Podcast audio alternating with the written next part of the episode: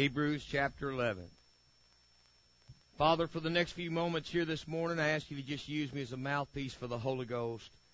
Give us, O oh God, the spiritual ears to hear your voice in this word today and the spiritual eyes to see the path as you lay it out before us. Lord, give us the godly wisdom that we need to walk in that path, and we thank you and we praise you for it. And everybody said in Jesus' name, Amen. You can be seated. This is Hebrews 11. What is it all about? Part 2. Amen. Now, as we talked the other day, where Abraham, the Bible says in verse 9, he sojourned in the land of promise as in a strange country, dwelling in tabernacles with Isaac and Jacob, the heirs with him of the same promise. So, here, Abraham, even though he was in the land that God promised to him, he dwelt there as a stranger in the land, as a stranger in that country. Why? Because verse 10 tells, tells us that he looked for a city which hath foundations, whose builder and maker is God. So, the Lord had prepared his mind when he told him to go to a place that he would take him, amen, into a foreign country. He was going to a place that was prepared for him of God. So until he got to a place that was established and founded by God, in other words, the foundation of the very one whom he stood for, had already come and conquered the land and had established it for himself, he was still a stranger in it. To him, he had not arrived yet because God was leading him and he was going to a place that belonged to the Lord. Praise God. So when he got there and there were strangers in the land, that couldn't be the place because he was looking for a city that had foundations, the foundations of God. Listen, folks, it doesn't matter where you go in this life, if it's not founded by God, if the foundation there is not of the God we serve, that's not, that place is not for us. That's not for us. Amen. So no matter how good it looks, it doesn't matter what a wonderful place it is. Doesn't matter. May not be. You know, it may be a place that at some point will be yours. But as long as God is not the foundation thereof, it's not for us. If God, the God we serve, ain't welcome there, I'm not welcome there. The God I serve ain't welcome there, I ain't going there. Period. So the Bible says he looked for a city with ten foundation, foundations whose builder and maker is God. Verse 11 says, through faith also Sarah herself received strength to conceive seed and was delivered of a child when she was past age. Why? Because she judged him faithful who had promised. We all know the story. When Sarah was told she was going to have a child, she laughed. Abraham did too. That's funny. Uh, yeah. I'm, I'm 90 years old. Yeah, it's going to happen. Yeah. But you know what? She judged him faithful that promised. And she delivered a child. Verse 12 says, Therefore sprang there even of one, and him as good as dead. Who's that talking about? Abraham. There sprang there even of one, and him as good as dead, so many as the stars of the sky in multitude, and as the sand which is by the seashore, innumerable. Amen. Brother Edward, Genesis 21 5. Abraham was a hundred years old when Isaac was born. A hundred years old. Brother Edward, Genesis 21 5. Hundred years old The Bible said in him as good as dead. I mean, a hundred years old, man, you know, your child rearing days are pretty well over. Pretty well behind you. Now, and there sprang of him even even of one so many as the stars of the sky and multitude as the sand which is by the seashore innumerable. That's exactly what the Lord told him was going to happen. We are the children of uh, Abraham. Amen. We're grafted in. Praise God. To that lineage. These all died in faith. They all died in faith. All those people had died in faith, not having received the promises but having seen them afar off. They didn't receive the promise, but they saw those promises afar off. And embraced them and confessed that they were strangers and pilgrims on the earth. For they that say such things declare plainly that they seek a country. Amen. Notice, they didn't receive the promises. They didn't get to go into that promised land, but having seen them afar off and were persuaded of them, the things that God had promised, they were persuaded of them and embraced them and confessed that they were strangers and pilgrims on the earth. They didn't see all the things even that we see today. They didn't see Jesus come and shed his blood. They didn't see the promises and the things that that God had promised and told them that there would be. But they counted him faithful that promised it.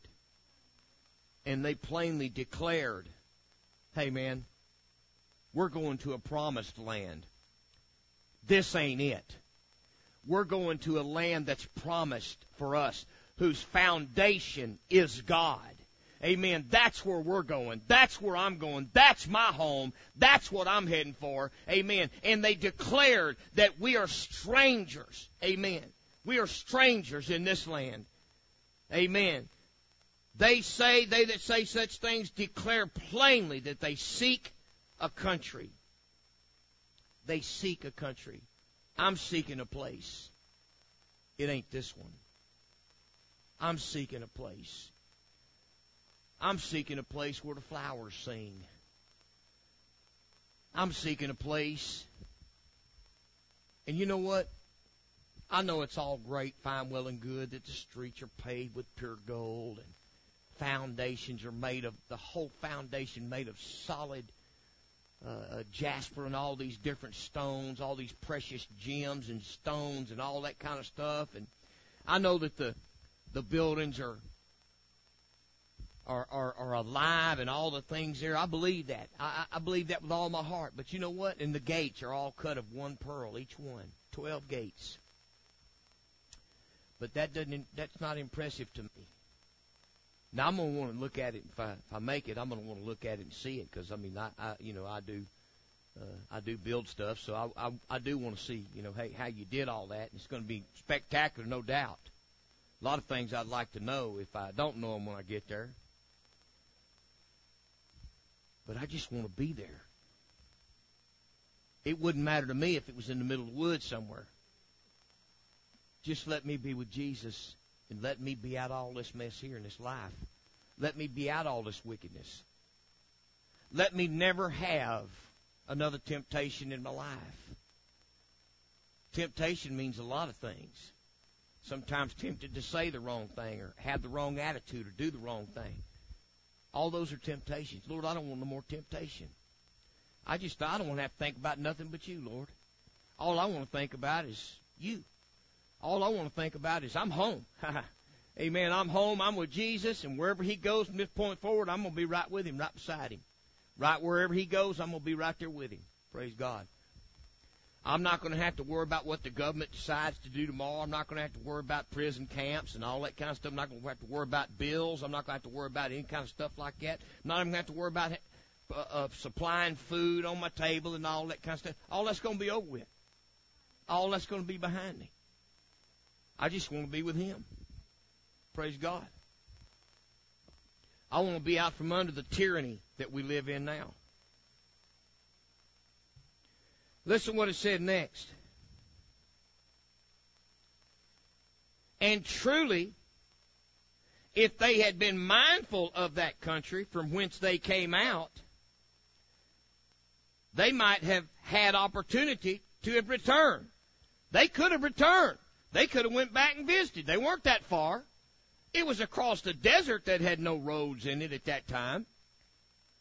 But they could have, it wasn't that far. They could have made that journey just like they made the journey to where they were, just like they made the journey to Canaan. They could have went back across.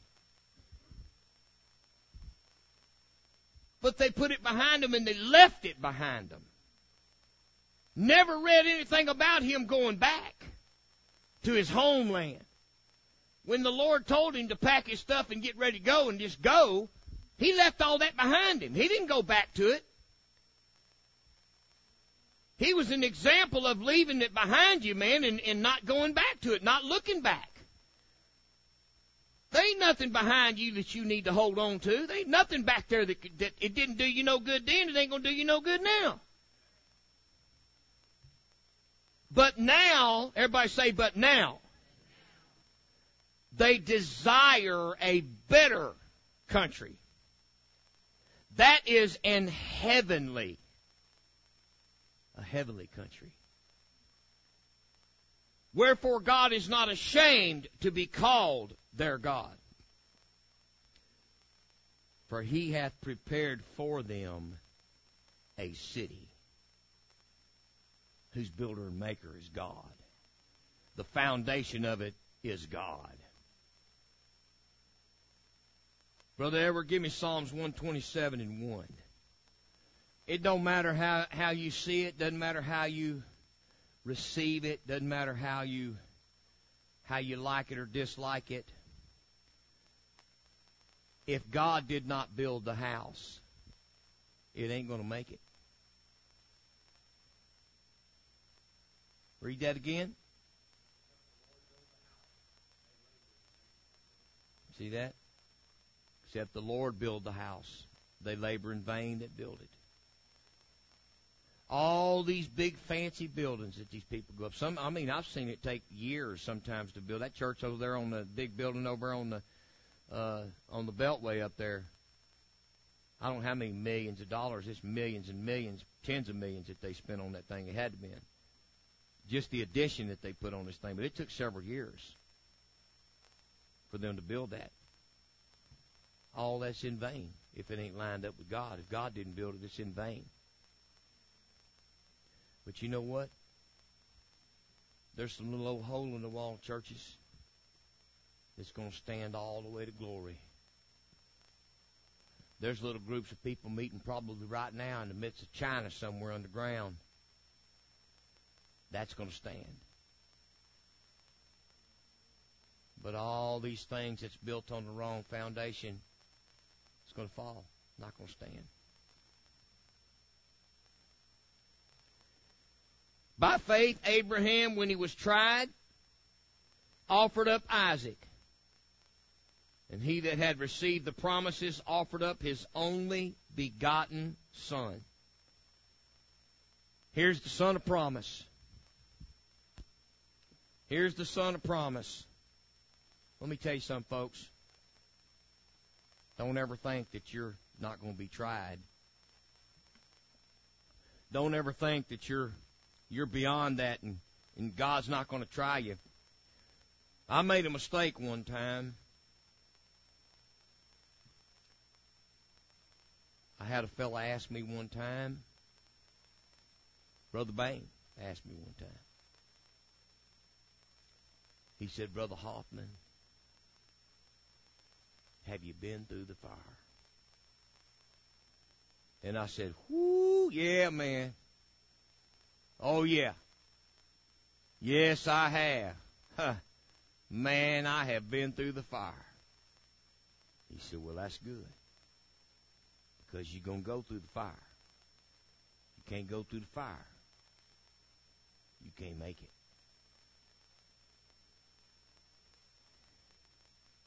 I had no idea what fire was at that time.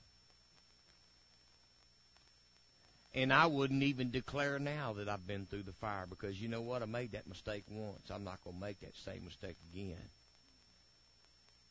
But I'm going to tell you, buddy, I can tell you of a fact. I didn't know then what fire was. I sure hope that I know what fire is now. But I'm not going to make the mistake of saying, oh, yes, again. Yeah. The Lord told him, you need to take your only son, the one that's the, the, the son of promise, and go offer him. Go and offer him up on a mountain that I will show you. Now I'm gonna tell you something. You wait all your life, a hundred years for a son. And now the very one give him to you. You go kill him. I want you to go offer him up, kill him, offer him up to me for a sacrifice. Now you know America right there be trying to get their hands on Jesus to go ahead and hang him back on that cross again. How dare you come and ask for him back? You're an Indian giver. We don't hold to that kind of activity here. I never read anything about Abraham even balking at it. Never batted an eyelash. Now you know that had to have been hard for him to do, but was it? How hard is it for you to make those hard choices? Is it hard for you? Is it hard for you to make those decisions? When God asks you to turn loose of something, is it hard? Is it hard for you to do it? We can learn something from Abraham right here today we can learn a very valuable lesson from from wise Abraham here today, the father of faith. We can learn something very valuable right here today. Let's go further. By faith, Abraham, when he was tried, see, remember, when God asks something of you, it's a trial. He's trying you to see what you're going to do. How you meet that trial is going to determine what happens next. When he was tried, offered up Isaac, and he that had received the promises offered up his only begotten son, of whom it was said that in Isaac shall thy seed be called. Now here's God who said that. Isn't that right? God told him, In Isaac shall thy seed be called. Isaac's the one that's going to carry on your lineage. So what did God do? Did God change his mind? Never mind. I've changed my mind now. I want you to go and just offer him up, give him his. You know, he had just enough time to really fall in love with Isaac. That was his son of promise. That is his son of promise. Amen. So, how is it? How is it that now all of a sudden he's going to kill him? But listen to what listen what the Bible said.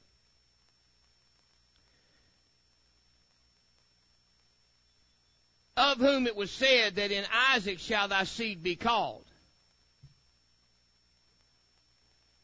Verse 19 gives the Paul Harvey on it. Accounting that God was able to raise him up even from the dead, from whence also he received him in a figure. You understand that?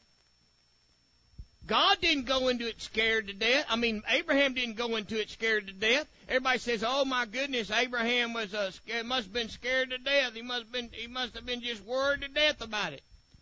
Abraham wasn't worried about it. Why? Because him even having Isaac proved there's a God. him even having, uh, Sarah's womb was dead. She couldn't have children. Even when she was able to have children, she couldn't have children. Now, at 90 years old, here comes God and says, your womb's to work. I'm to open your womb up and I'm to make you fertile again and you are going to have a child of your old age and he's going to be the heir. He's going to be your heir and his seed his seed is going to be as the numbers of the sand on the seashore and the stars in the sky. And I'm going to bless all the nations of the world because of him. That was a miracle right there. He'd already seen that God was a miracle working God. So in his mind, he he didn't have the hang-ups we have. That's why he's called the father of faith. He did not have in him. See, faith begets faith. When that first miracle came about, but it made a believer out of him.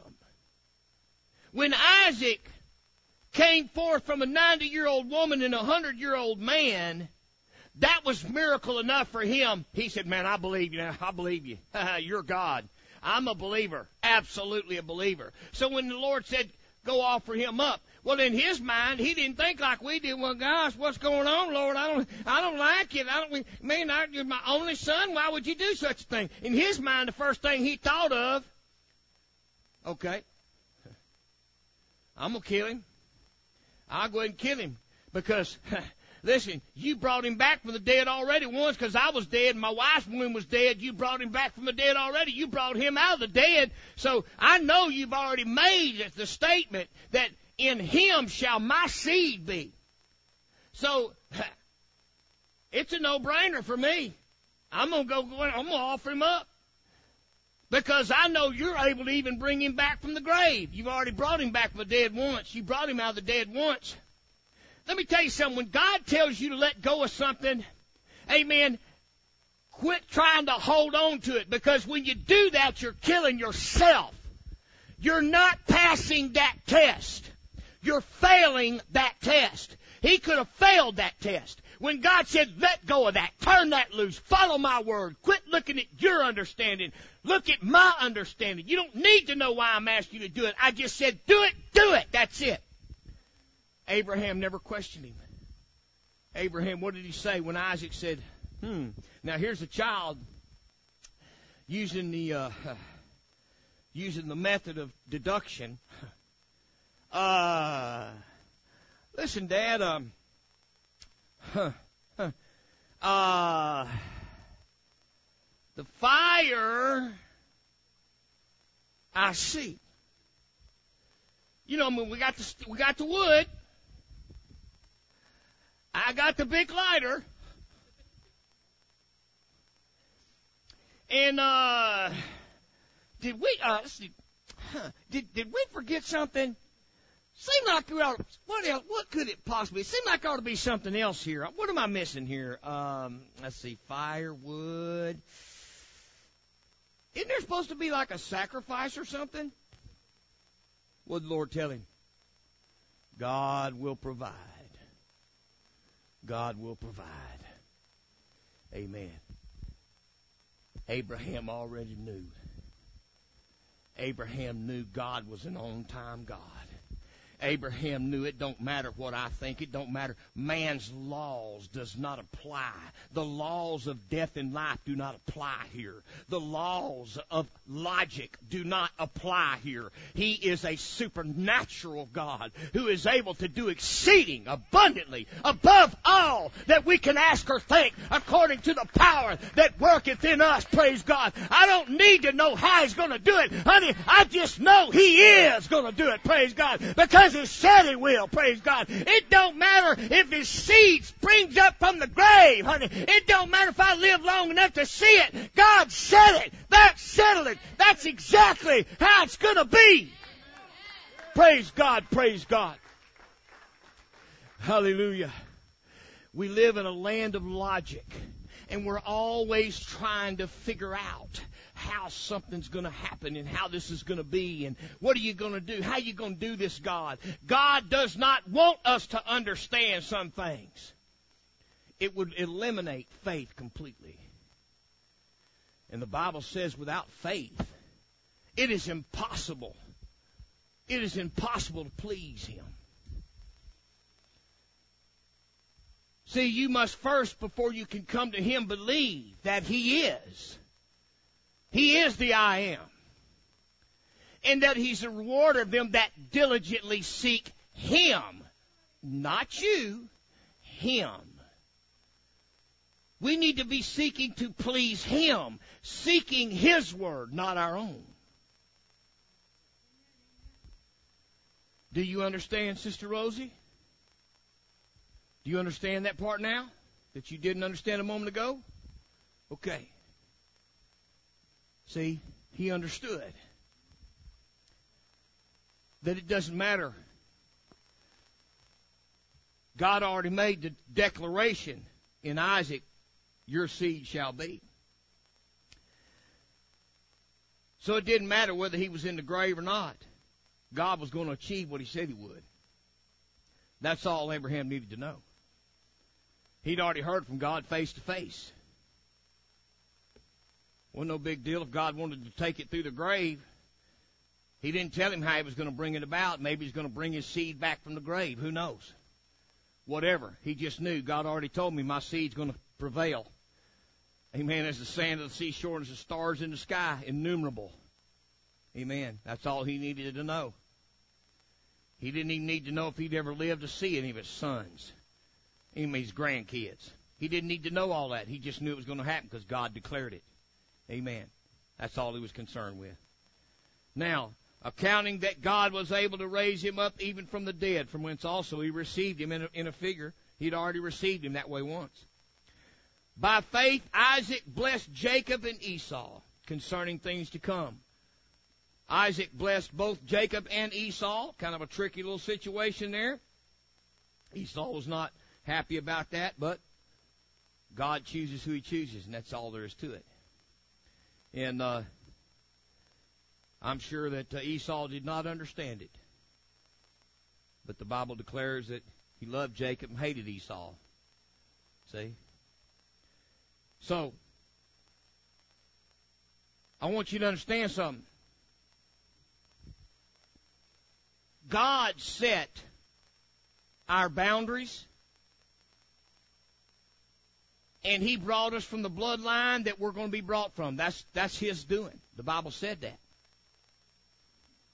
He set the boundaries. He set where we were going to be born, how we were going to be born, to who we were going to be born. He said all that. He formed us in the womb. He, he said also that Jacob, I have formed thee in the womb. When I formed thee in, in the womb. Praise God. Church, God forms us in the womb. Let me ask you a question. Do you think all of a sudden one day God just was sitting up in heaven thinking, hmm, I probably could use that guy Saul. I could probably use him. Go check and see what he's doing today, Gabriel, and see if see if I might could use him. You think that's how it went down? You think choosing Saul of Tarsus to become Paul the apostle was happenstance? You think he just kind of was winging it as he went? Or do you think Paul was in the score from a million years before the world was formed? Paul was chosen. He said, I have chosen him. Amen. Paul was chosen before he was ever even a thought. Amen. God has a timing. Praise God. And there came a time, amen, when it was time, when the time was fully come for Paul to become an apostle, amen, and become the greatest apostle that ever lived. And he also became the most persecuted of all that ever lived in that time. Because the higher you go up the ladder, the more you're going to have to pay to get there and stay there. To whom much is given shall much be required required.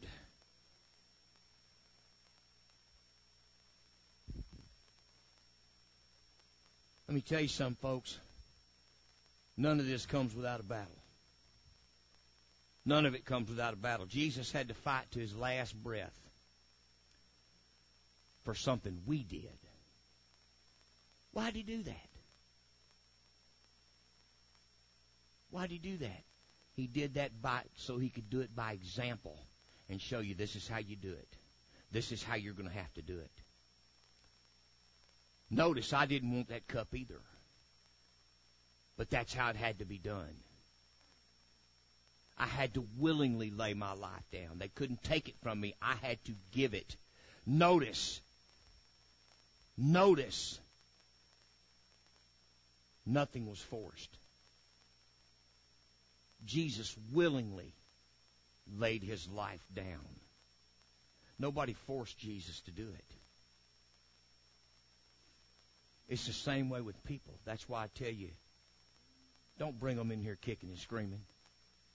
If they don't want to be here, please, dear God, don't bring them. I don't want them. Yeah, I don't want them in here. It's nothing but dead weight to me. It's nothing but a thorn in my side if you do that in here. Because all I'm going to do is sit and look at somebody going, you know, that's what they do. They sit there and they make their little snide remarks under their breath like nobody can hear it and they know everybody hears it. Just makes it a joy to preach to them, you know. By faith, Jacob, when he was dying, well, when he was a dying country boy, blessed both the sons of Joseph and, uh, Joseph and worshipped leaning upon the top of his staff. Amen. By faith, Joseph, when he died, made mention of the departing the departing of the children of Israel and gave commandment concerning his bones. Brother Edward, give me Genesis 50, 25 and 26. Amen. Because he was going to be carried away at some point in the future. And he said, Hey, God's going to deliver you out of this land. And when they do, when he does, take me with you. I don't want my bones buried in Egypt. I want them to go with the people of God. God had already let him know I'm, I'm taking them out of Egypt. And I want my bones taken with you when you go. Amen. And so, praise God, by faith, Joseph made them give, uh, made them give an oath. Amen. Now, 23. By faith, Moses, when he was born, was hid three months of his parents who had the faith. Who had the faith? His parents. Three months of his parents because they saw he was a proper child and they were not afraid of the king's commandment. How did they see he was a proper child? How could that how could that have happened? God spoke to his parents. They understood. They understood. This one's special. Amen. I never knew this when I was coming up as a child. I knew I had a I knew I had an anointing one time in my life when I woke up in the middle of the night. Never walked in my sleep in my life. But I woke up in the middle of the night and I was in my back pasture at my house and we lived on a pretty good sized place and I was probably five, six years old. And I woke up out in the back pasture. Must have been two or three o'clock in the morning, standing out there by myself. And I came to and woke up and it was a full moon out. It was like daylight outside, you know. But I was out there by myself, and I could feel God standing there with me. I knew He was right there with me. I knew I was in the presence of the Lord. I'll never forget it. And I, I don't know to this day what all transpired there, but I know He touched me that day because He he profoundly put it in my mind that he was right there with me. I could feel his presence all over me. And one time after I was grown, my mother, who I was blessed enough to be her pastor in the last years of her life, she was the one that got us in Pentecost. She was a Pentecostal when she was young, and and uh, and she got back in it after we were coming up as kids, and she was absolutely on fire for God. And you know, I mean, she was she was she lived her life for God. I mean, but it, there was nothing else in her life but God. And she told me one time, she said, uh, after she started coming to my church, this church, she said, uh, you know, she said, I, I knew that God had his hand on your life. I was wondering why she never gave up on me. Everybody else seemed to, but she didn't. And she said, I knew. She said, I knew God had his hand on your life. She said, I prayed for you all the time. I could hear her praying for me. Specifically for me, I could be all the way down to the barn. And I mean, it's a long way to the barn at our place. And I could hear her crying out to God at the top of her lungs. Man, that woman prayed fervently. Oh God, keep your hands on Travis. Oh God, don't ever let him go. Don't let him destroy himself, God. Keep your hands on him, Lord.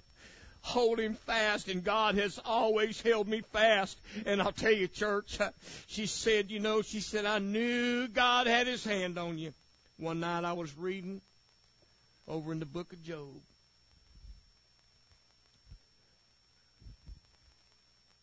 And she said, I'd been reading there.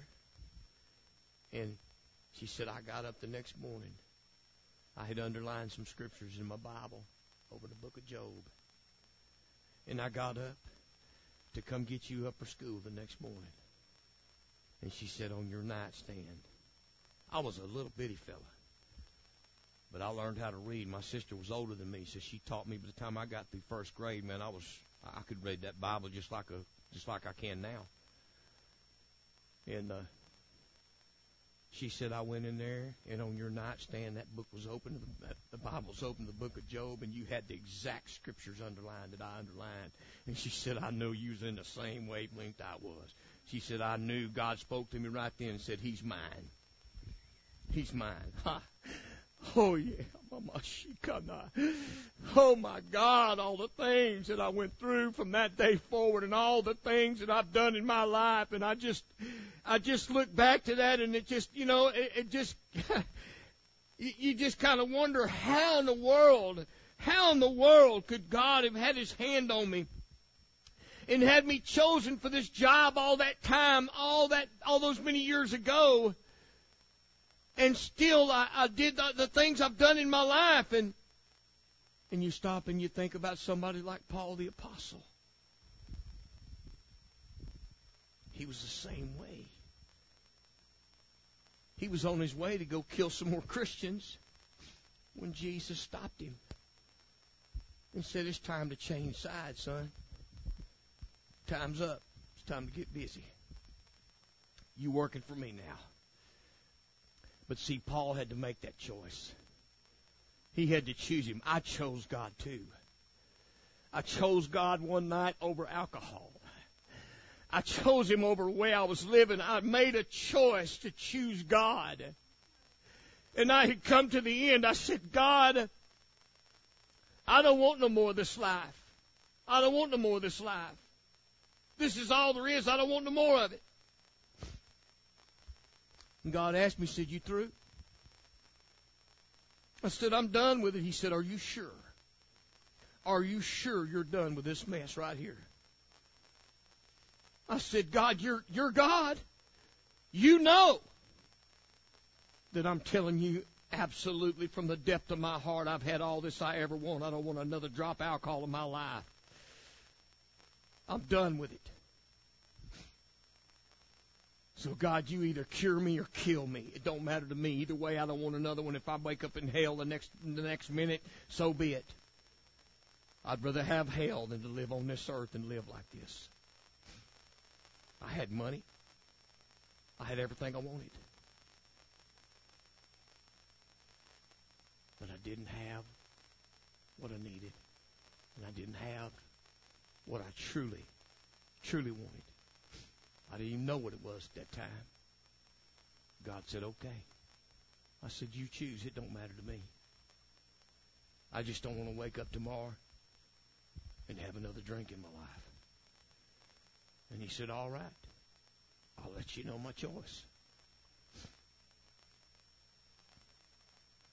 The rest is history. God had his hand on my life all the way back then. And he's still building me on this rock. He's still building me on this rock every day. Every day there's more. Every day there's something new. Every day there's another walk in this faith. Every day there's another faith walk. As we get closer to home, the heat just gets hotter. None of this stuff's by happenstance, neither are you. God had you planned for this particular body right here before you ever came about. Listen, folks.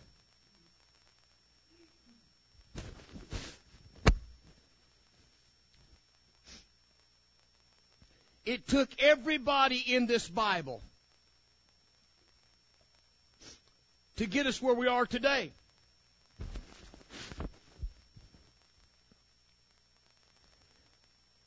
As a side note right here, church, do you think Rahab the harlot made a difference in the, in, in the Bible?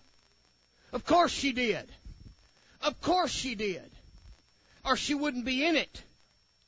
She's in it for an example. As I've said before, when we did the series and did that, when we did the, the, the sermons on Job,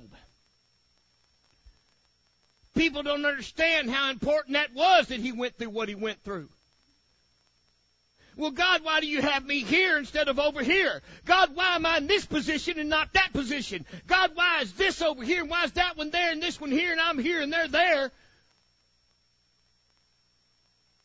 We don't need to be worried about all that kind of stuff. Because, listen, when the body goes in, if we're in the body, we're going in.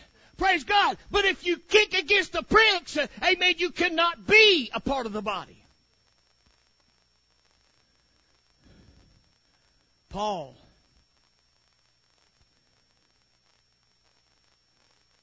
I've heard so many people say how they want to be Paul. I want to be like Paul. Oh, no, you don't. Oh, no, you know what they're looking at? They're looking at the power he had. They're looking at the miracle working power he had. They're looking at the anointing he walked in. They're looking at that. But let me tell you somebody, they ain't looking at all the stuff he went through to get that anointing and all he went through to keep that anointing. All he had to battle. Listen, there was no such thing as holding on to anything for Paul. Not only did he let everything go and count it as dung, but he never even had a wife. That's how committed he was. That's one of the things that's the biggest thing I see wrong with the Catholic Church today. And as you look down through history, as we get to looking at this, that's exactly what you're going to see. One of the biggest mistakes they ever made is this celibacy garbage. Because ain't none of them celibate.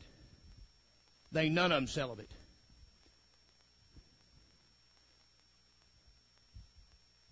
Paul said, let every man have his own gift. Amen. Paul had a gift. If a man can contain himself and abstain from that which is the strongest draw in any man's life on this earth, it's more than their breath it's more important to them than eating. It's more important to them than breathing. Women will never understand that. It is built into a man. It is so important to men they kill for it. That's how important it is to a man. You need to understand something. For a man not to marry or indulge in that, it's a gift. You have to have that gift. Paul said he had that gift. That he did not have to have that. He did not have to have a woman. But then you have organizations that decide to make that the doctrine where you're going to be celibate. The Bible didn't say that. Why in the world would you ever want to put something in there and put something in your bylaws that ain't got nothing to do with the Word of God? The Bible didn't say anything about that. What's that? All of them, yeah, a bunch of them had a wife. Yeah.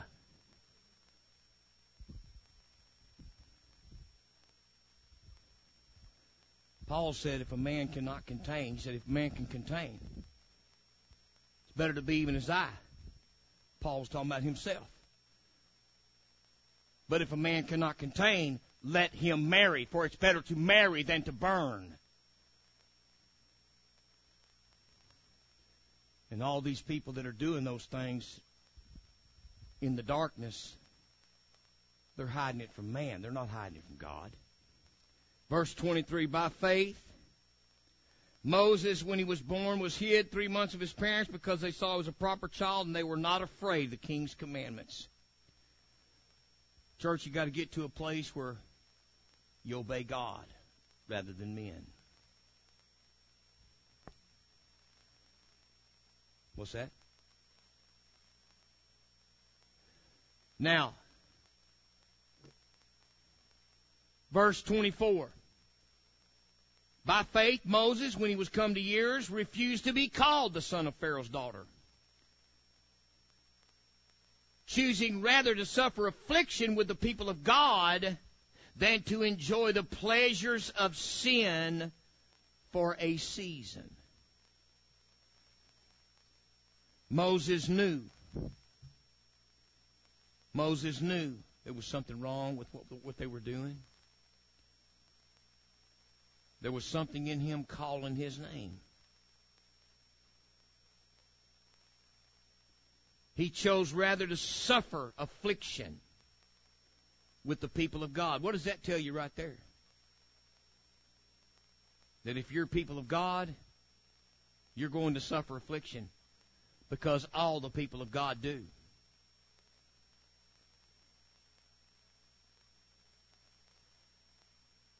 Esteeming the reproach of Christ greater riches than the treasures in Egypt. So, what does that mean, the reproach of Christ? Yeah, uh, more importantly to you. It's more important to you. So, esteeming the reproach of Christ. Now, notice. Notice what, notice what Paul said here. Because this is Paul wrote the book. I don't care what they say. They don't know who Paul wrote that. Notice what he said right here. Esteeming the reproach of Christ. Really now. I didn't realize Christ was back then. Uh oh. Huh. yes, he was back then esteeming the reproach of Christ. Amen. See, Jesus is God. It's the same reproach. The world was, he was in the world, the world was made by him. Jesus made the world, praise God. He's God manifest in the flesh. He's God.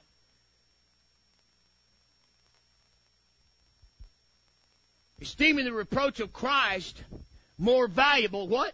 Than the what? Than the treasures in Egypt. What's it say next?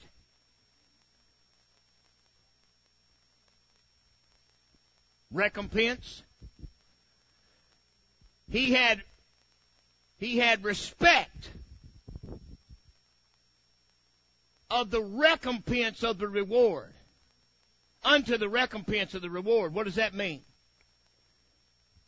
He's saying that the reward for serving Jesus was much more valuable than all the treasures in Egypt. Amen. His eyes were on the long haul.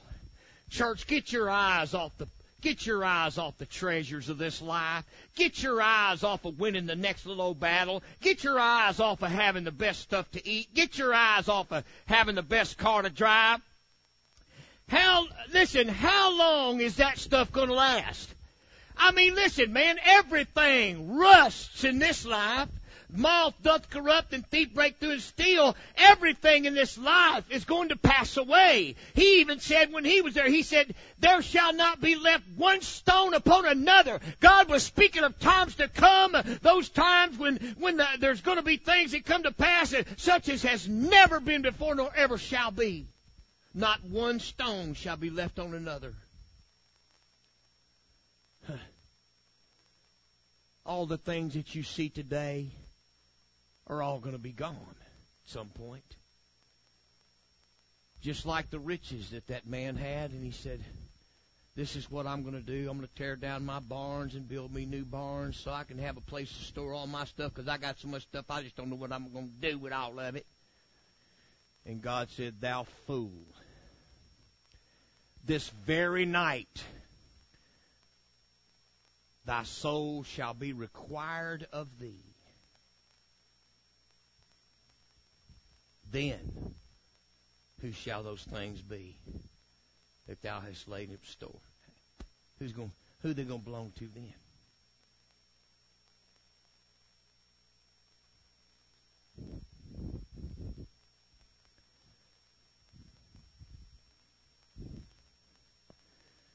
Well, you know what? When I die, that's all up to my wife. She's still here. But I can tell you, if anything I got, it's in good shape. Take care of it because I certainly did.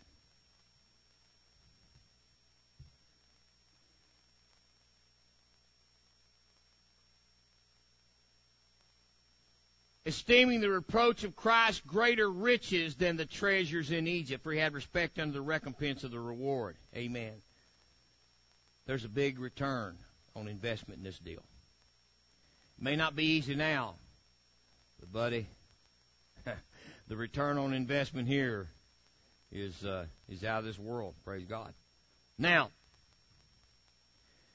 27. By faith, he forsook Egypt not fearing the wrath of the king, for he endured as seeing him who is invisible. What's talking about? What? What's it say? What's it what's it mean right here that by faith he forsook Egypt, not fearing the wrath of the king, for he endured as seeing him who is invisible.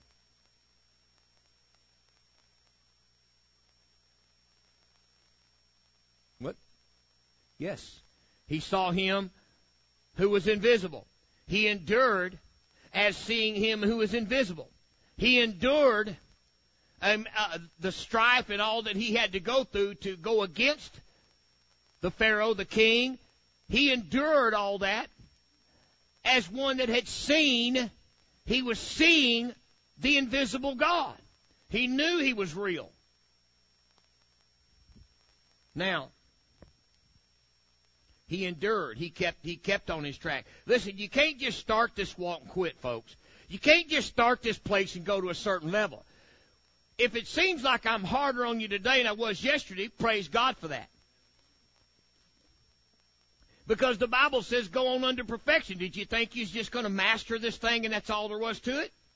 You just going to go so far, now you got it mastered and that's it? You're not going any further? Well, you've let go of everything you're going to let go of? No, you ain't. Oh, no, you ain't. Because the longer you in it, the more you're going to have to lay down. Let me tell you something, church. There's a lot of people walking around with a private Isaac that they ain't willing to turn loose of.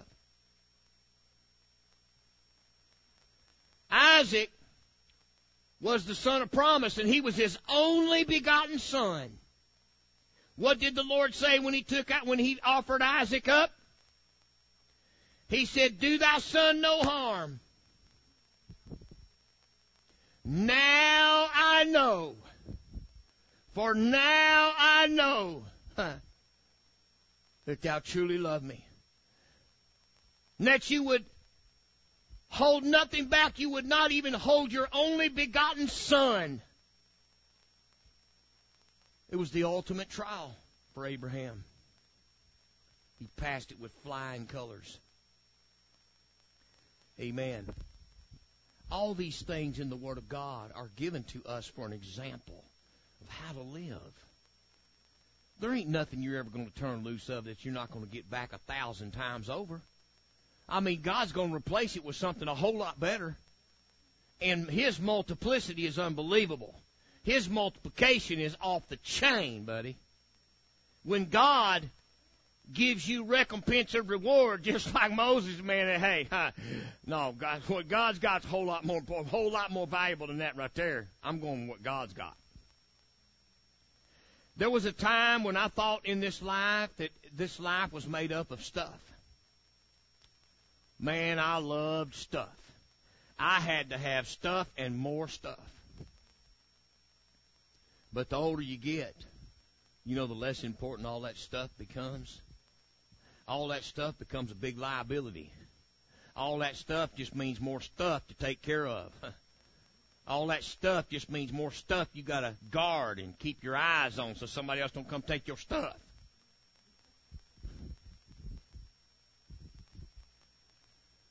It's a lot too trying to take care of stuff in this life, isn't it? It takes a lot of our time.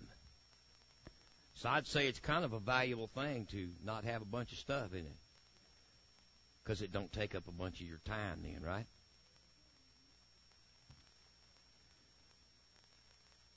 Verse 28, through faith he kept the Passover and the sprinkling of blood, lest he that destroyed the firstborn should touch them. Church, do you realize that my job in this church is a whole lot like Moses' job was with the people of Israel?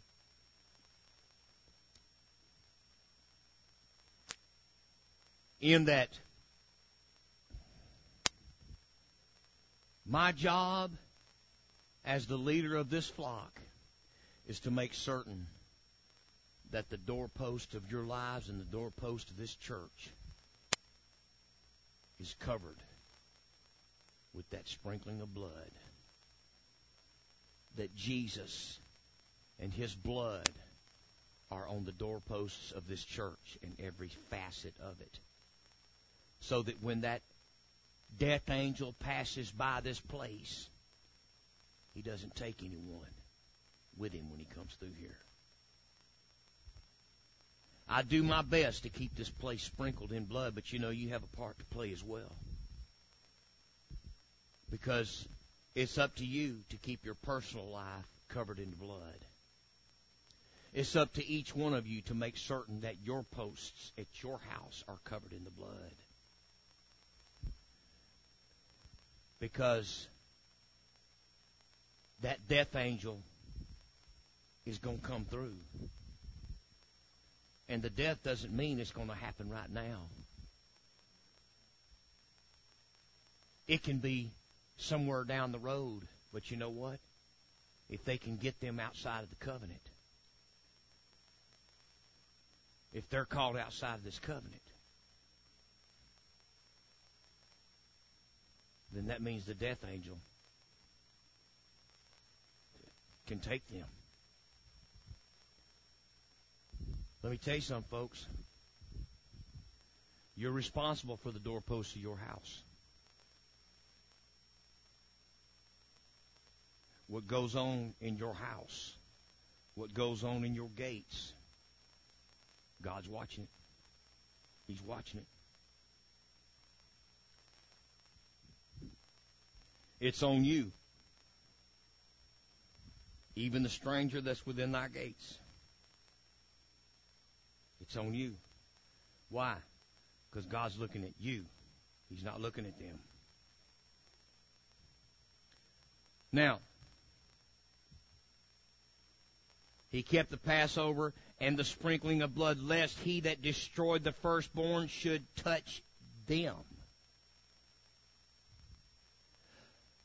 By faith, they passed through the Red Sea as by dry land, which the Egyptians essaying to do were drowned. Let me tell you something, folks. The way through this life is only for those in covenant. And you're not ever going to climb up any other way. There's only one way to God, and this is the way right here. There ain't but one way. You're not going to climb up any other way. One Lord, one faith, one baptism. That's it.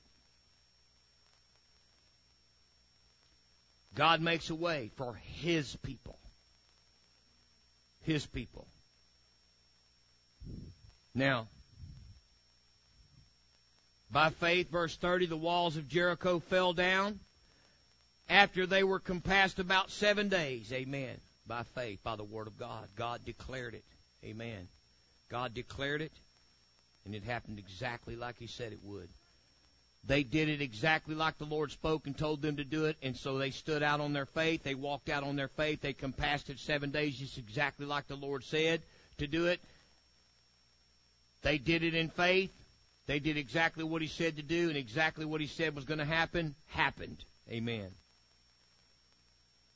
By faith, the harlot Rahab perished not with them that believed not when she had received the spies with peace. Amen. She knew. She knew. She was already having a change of heart before the spies ever got there. Because when they got there, she started telling them already, everybody's heart melts in this place because of you. For it's been noised abroad how that your God delivered you out of Egypt. Your God parted the Red Sea and you came through on dry ground. And then Pharaoh's army came in behind you and it swallowed them up and drowned all them. It's been noised abroad about your God. Everybody melts because of the people of Israel. Honey, it wasn't the people of Israel that melted them. It was the fact that they had a God that really did something. It was a fact because they had a God that was showing his mighty power. Buddy, let me tell you something. When somebody's God opens a river up and you go through on dry ground and drowns all your enemies right behind you, uh, uh you know what? Uh, uh, uh, what's his name? Because I need to be following that God. Rahab had already realized it don't matter who they come up against. It does not matter how fortified this place is. She knew. She knew there ain't nothing we got here gonna hold back your God. I just want to be on the right side. I just want to be on the right side. Praise God. So Rahab helped them. Helped them and said, listen, I'm going to help you out, but uh, if I do this, how about you save me alive? And they said, okay. Hold nothing back. I want to know it all. And don't you turn back. And then he told them, let me tell you what. You better be in one spot when we come. And you better put that scarlet ribbon out there because if I don't see it, now what does that remind you of? That's right. If I don't see it, everybody in your house is going to die. If your father or anybody's caught outside of that doorpost, hear me. Ooh, I feel the Holy Ghost. Anybody's caught outside that doorpost, huh, honey, it ain't gonna go good for them. I'm gonna cut them asunder because they're not covered by that blood. If there was ever a time, now she had to go to her daddy. Don't you know her daddy was probably upset with her? What are you doing fraternizing, fraternizing with these people out here? They're our enemies. Well, he had also heard too, I'm sure that, huh, yeah, but their God, Dad, their God, the God of Israel is coming. And nothing can stand. The Pharaoh and all his, all his soldiers were no match. God killed them all. And they didn't have to lift a finger. God opened the sea for his people. You think this little wall is going to stop him? I want to make sure I'm on that side. Do you want to live or die? Make your choice. Can you hear me now? Do you want to live or die? Make your choice. He had to make a quick choice, only had seven days.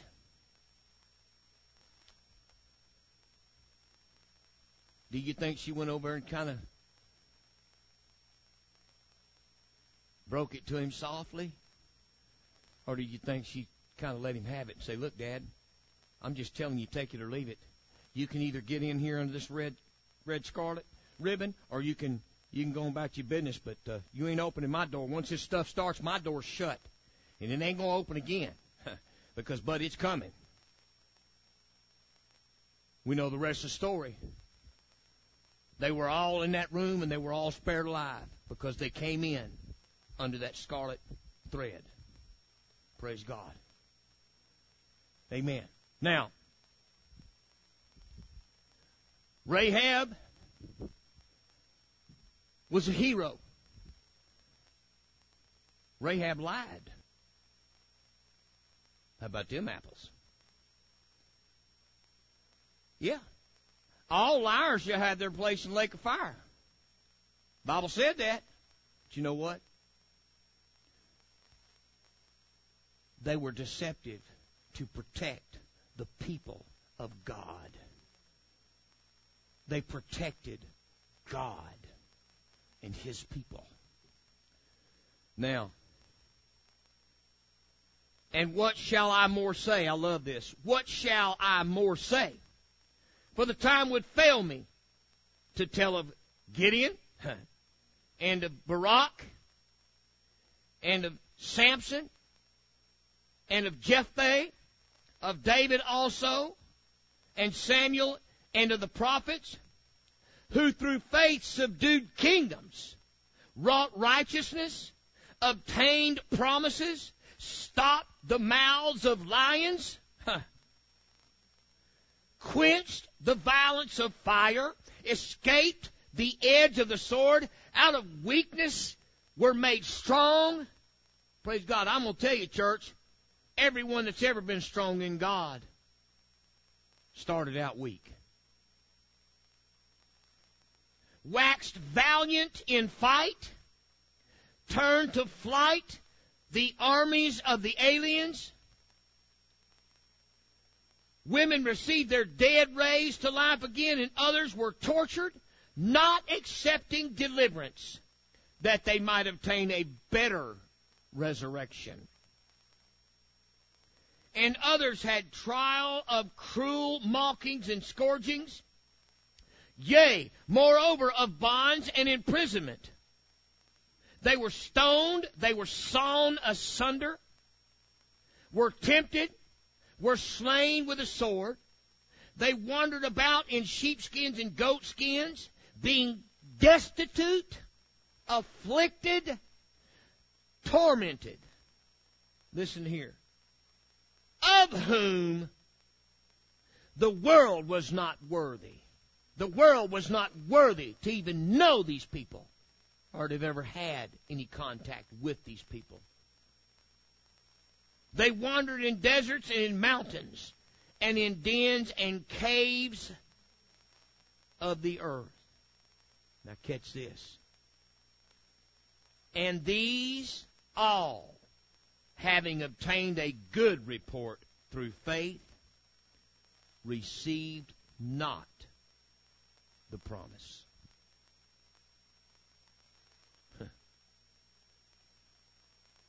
They didn't receive it in their lifetime. God having provided some better thing for us that they without us should not be made perfect. That they without us, those that are not part of us, those that were in a different covenant, even all the things that they did, still never got to be in a covenant like we have. They still had to go through all these things that they had to do, and they still didn't receive the promise. They still never received the promised land. How many times have you seen the miracles and blessings of God in your life?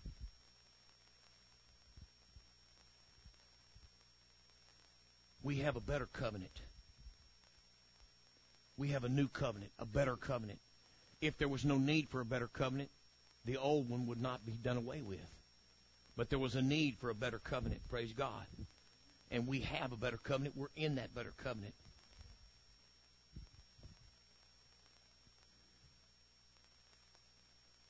They without us should not be made perfect. Amen.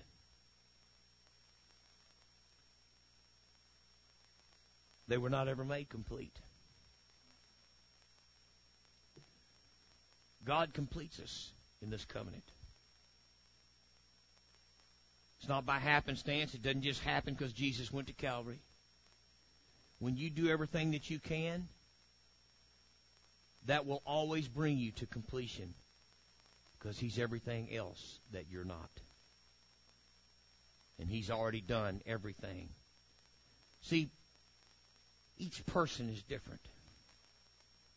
Each person has a different has a different job. Each person has a different level of understanding, a different level of this, a different level of that. Different talents according to their several ability. So the place that the place that God picks up and takes it to the house for each person is different. With one person, his measure may come this far because that's the end of the person he's talking about. But maybe the next person has a whole lot more that they can do, so his mercy only comes this far. His fulfillment only comes this far because that man's going to have to give all he's got, just like the widow with, with two mites that make a farthing, and the, and the richest man alive. Amen. Either way, it's going to take all you got. It's going to take all you've got. And let me tell you something, just like with money, it's always the ones that have the most to give that have the biggest problem with it. That's a fact. Somebody has ten million dollars, have a hard time giving a million bucks. Then they start thinking, well, I don't, that guy ain't worth no million dollars. But you know what? The little lady ain't got but two two mites. She just gave all the two mites all she had. You know the ones I had the biggest problem getting money out of is in business? The ones with the most money. But you do a little job for some woman or some little old lady or something like that somewhere. If she didn't have the money, she'd never called you. She wants to pay you. I mean, she wants to pay you and then give you a glass of lemonade on top of it and a sandwich or something else, anything else they can do.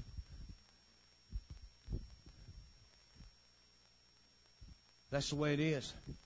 You know what? God, if God's his his place stops with each person at a specific place. Why? Because He knows your several ability. He knows exactly where you can come to, and that's where you're going to have to meet Him at. He's not putting an extra portion in for you. He's going to meet you right where you end. You're going to have to meet him right where he begins. He begins where you end. Stand with me.